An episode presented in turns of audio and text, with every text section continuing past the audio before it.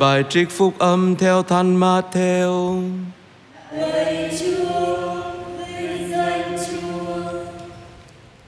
Khi ấy Chúa Giêsu phán cùng dân chúng và các môn đệ rằng: các luật sĩ và các người biệt phái ngồi trên tòa Môsê, vậy những gì họ nói với các ngươi, các ngươi hãy làm và tuân giữ, nhưng đừng noi theo hành vi của họ, vì họ nói mà không làm. Họ buộc những bó nặng và chất lên vai người ta, còn chính họ lại không muốn giơ ngón tay lay thử. Mọi công việc họ làm đều có ý cho người ta thấy. Vì thế họ nới rộng thẻ kinh, may dài tua áo. Họ muốn được chỗ nhất trong đám tiệc và ghế đầu trong hội đường, ưa được bái chào nơi đường phố và được người ta xưng hô là thầy. Phần các ngươi, các ngươi đừng muốn được người ta gọi là thầy, vì các ngươi chỉ có một thầy, còn tất cả các ngươi đều là anh em với nhau. Và các ngươi cũng đừng gọi ai dưới đất là cha, vì các ngươi chỉ có một cha, người ngự trên trời. Các ngươi cũng đừng bắt người ta gọi là người chỉ đạo, vì các ngươi có một người chỉ đạo, đó là Đức Kitô. Trong các ngươi, ai quyền thế hơn sẽ là người phục vụ các ngươi. Hễ ai tự nhấc mình lên sẽ bị hạ xuống, và ai tự hạ mình xuống sẽ được nâng lên. Đó là lời Chúa. Lời Chúa Kitô, lời phép Chúa.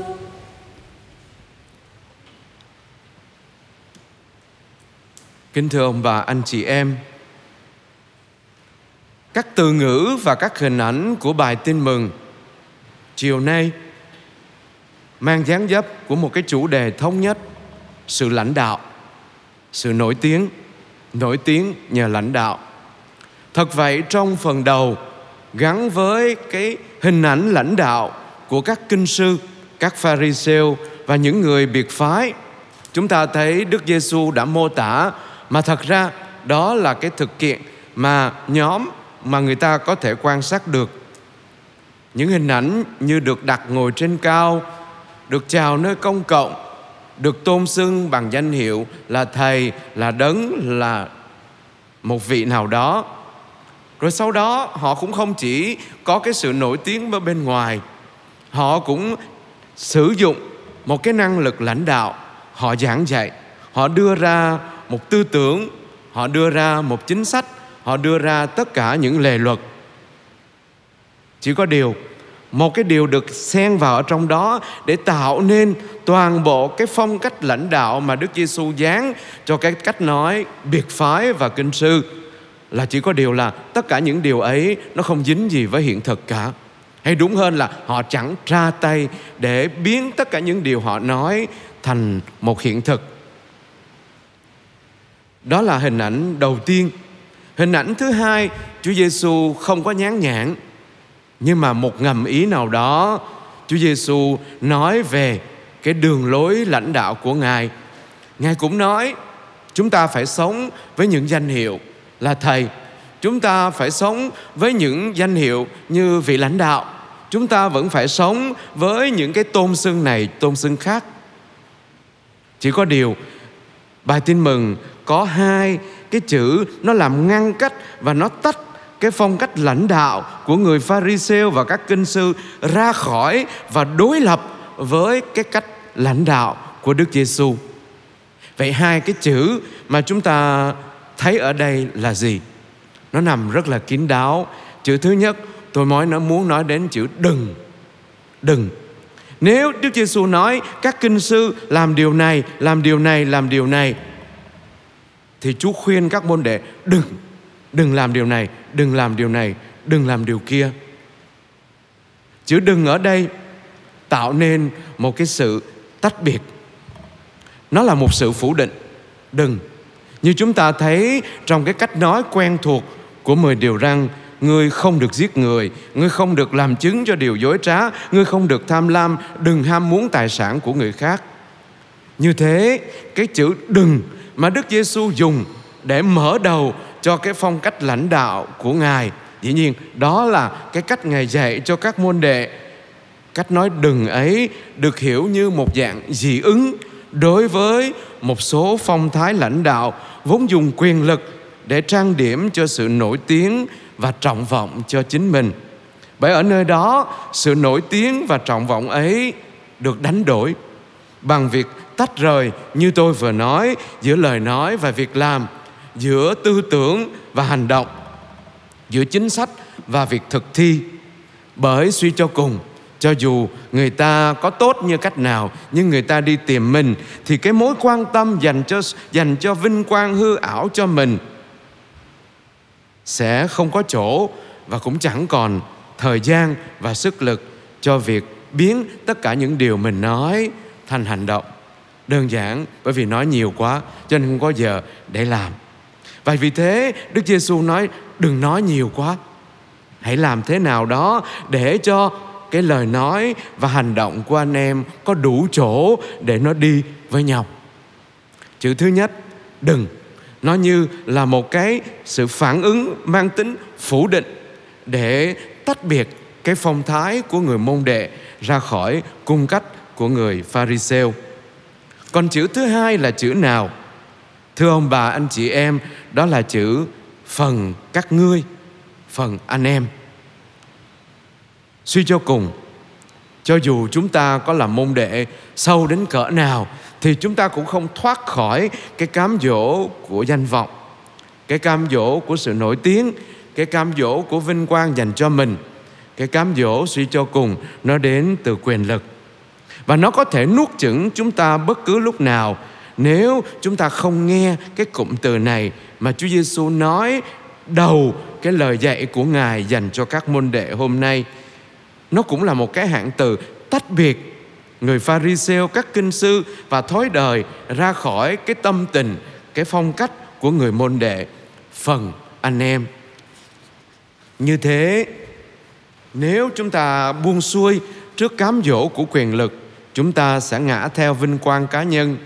Nếu mà chúng ta không còn nghe được cái cách nói phần anh em mà Đức Giêsu luôn luôn nói khi bắt đầu lời dạy cho các môn đệ, đó là lời chân tình, đó là lời rất cá nhân, thân mật mà Đức Giêsu gửi gắm cho những người môn đệ của mình.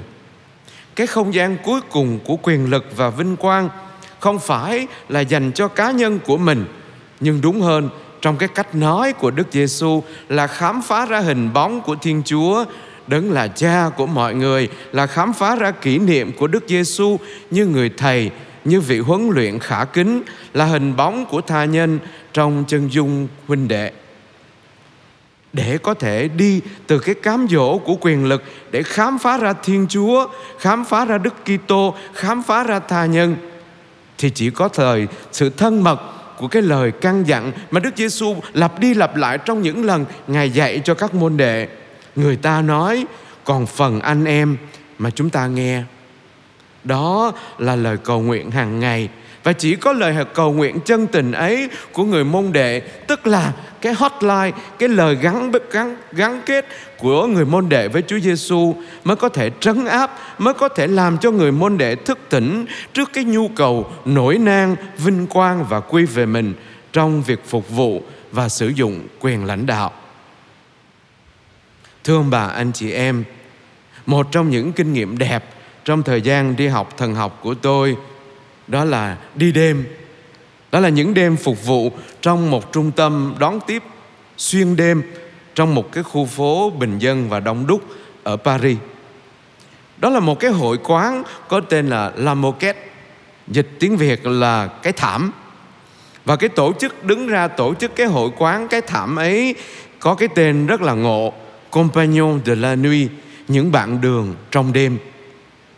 Cái hội quán này không phải là một cái bar dĩ nhiên rồi, nó cũng không phải là một discotheque hay là một hộp đêm, nhưng mà thật ra nó là tầng hầm của một cái thư viện tĩnh lặng, nhưng mà có đèn mở ra cho mọi người. Cái tên thảm bởi vì người ta có thể ngồi bằng với nhau. Cái tên của những bạn đường trong đêm nói lên cái sinh hoạt của hội quán mở cửa suốt đêm để đón tiếp tất cả mọi người. Người vô gia cư dĩ nhiên, những người bị bệnh mất ngủ trong không gian đô thị, những người cô đơn vì lý do gì đó, hay bất cứ ba nghìn sáu trăm lý do gì cả. Các anh em tu sĩ trẻ dòng tên chúng tôi đi bộ khoảng mười giờ tối, đi từ tu viện đến đó để ngồi xuống thảm cùng với họ, uống cà phê, ngồi nói chuyện, lắng nghe. Mà cũng không cần tiết lộ mình làm việc thiện nguyện hay một cái gì khác. Nếu người ta nói, mình nói, người ta im, mình nghiêm. Rồi mệt thì chia tay đi về. Nếu cần thì đi rửa một ít chén bát, ly cà phê hay làm vệ sinh một chút. Nhưng mà cũng không có trong cái tư thế của một người cao với một người thấp. Bởi vì ở nơi cái không gian đó, người ta muốn tất cả đều ngồi cùng một trật ở trên một cái thảm. Để rồi sau đó khoảng ba giờ sáng thì chúng tôi đi ra về và đi chậm để chia sẻ với nhau về những gì mình đã sống và những, mình, những gì mình đã gặp Chúa trong những người bạn vô danh ấy. Thưa ông bà, anh chị em, lời dạy của Chúa Giêsu bởi hai cái từ mà tôi vừa nói, đừng, đừng chạy theo kiểu này hay kiểu kia, và cái lời thân mật dành riêng, người ta thì thế này, còn phần anh em thì hãy như thế này. Đó là đường lối sư phạm về lãnh đạo mà Đức Giêsu đã để lại cho các môn đệ và dĩ nhiên cho chúng ta hôm nay nữa. Đó là sự quan sát tinh tế con đường của thế gian, cái cách mà xã hội thế tục, thói đời chạy theo vinh quang và sự nổi tiếng. Và nhưng mà cái điều đó cũng không đủ, nhưng mà đúng hơn, tốt hơn, sâu hơn, đó là tìm được con đường hành động của mình trong một cái khung trời rộng hơn, sâu hơn, thấy được Thiên Chúa, thấy ơn cứu độ và sự phục vụ nhờ qua việc cầu nguyện và gìn giữ ký ức rất riêng của chúng ta về Đức Giêsu Kitô. Ông bà, anh chị em thân mến, cái đoạn tin mừng này ở chương hai mươi ba nằm ngay trong bối cảnh Chúa Giêsu đã đi vào Jerusalem lần cuối rồi, có nghĩa là ở giây phút trước cuộc thương khó và cái chết trên thập giá. Và như thế, có thể nói cái lời dạy ấy về quyền lực nó mở ra cho chúng ta cái thần học của chính mầu nhiệm thập giá. Cha Carraner, một nhà thần học dòng tên, đã viết như sau về sự phục vụ trong cộng đoàn mà không dính bén đến quyền lực và vinh quang. Ngài viết, lý do hay động cơ thúc đẩy sự phục vụ của người môn đệ là chính Đức Giêsu nghèo khó và khiêm hạ. Người đã đi vào cõi chết mà không khước từ cơn hấp hối, chứ không phải bất kỳ toan tính kiểu xã hội nào. Chỉ có mình Ngài mới có thể giữ được người môn đệ chúng ta khỏi sự quyến rũ về quyền lực, thiên hình vạn trạng đã và vẫn đang tiếp tục có trong giáo hội. Chỉ có Người mới giải thoát chúng ta khỏi ý tưởng xem ra đã quá hiển nhiên rằng suy cho cùng chúng ta không thể phục vụ con người mà không cần đến quyền lực. Chỉ có Đức Giêsu, Người mới làm cho chúng ta hiểu và dám chấp nhận rằng thập giá là hình ảnh của sự bất lực trong phục vụ nơi Ngài. Vậy thưa ông bà, anh chị em, chúng ta hôm nay, chúng ta sống vai trò của người Kitô hữu khác nhau trong xã hội và trong giáo hội. Người thì làm lãnh đạo cấp cao, người thì làm lãnh đạo cấp trung, người thì làm dân thấp. Người có nhiều ảnh hưởng như tôi, một linh mục, hay ít ảnh hưởng và bình dị như anh chị em, một giáo dân. Nhưng suy cho cùng, lời dạy của Chúa Giêsu dành cho tất cả chúng ta đều như nhau. Đừng sợ trách nhiệm và sự lãnh đạo trong cộng đoàn, trong xã hội hay trong giáo hội. Nhưng khi làm điều ấy, hãy trở nên nhạy bén với cả hai điều mà Đức Giêsu nói với chúng ta trong bài tin mừng hôm nay. Thấy được cách thế gian thao tác và thấy được chọn lựa của Đức Giêsu. Ai nâng mình lên sẽ bị hạ xuống, và ai nâng mình xuống sẽ được nâng lên. Chỉ có sự khiêm tốn hạ mình phục vụ mới là tinh thần của người môn đệ. Chúng ta không có lý lẽ nào khác ngoài điều duy nhất này, là chính Ngài, Đức Giêsu đã mang vinh quang cứu độ cho toàn thể nhân loại và cho vũ trụ bằng một con đường tự hạ như thế.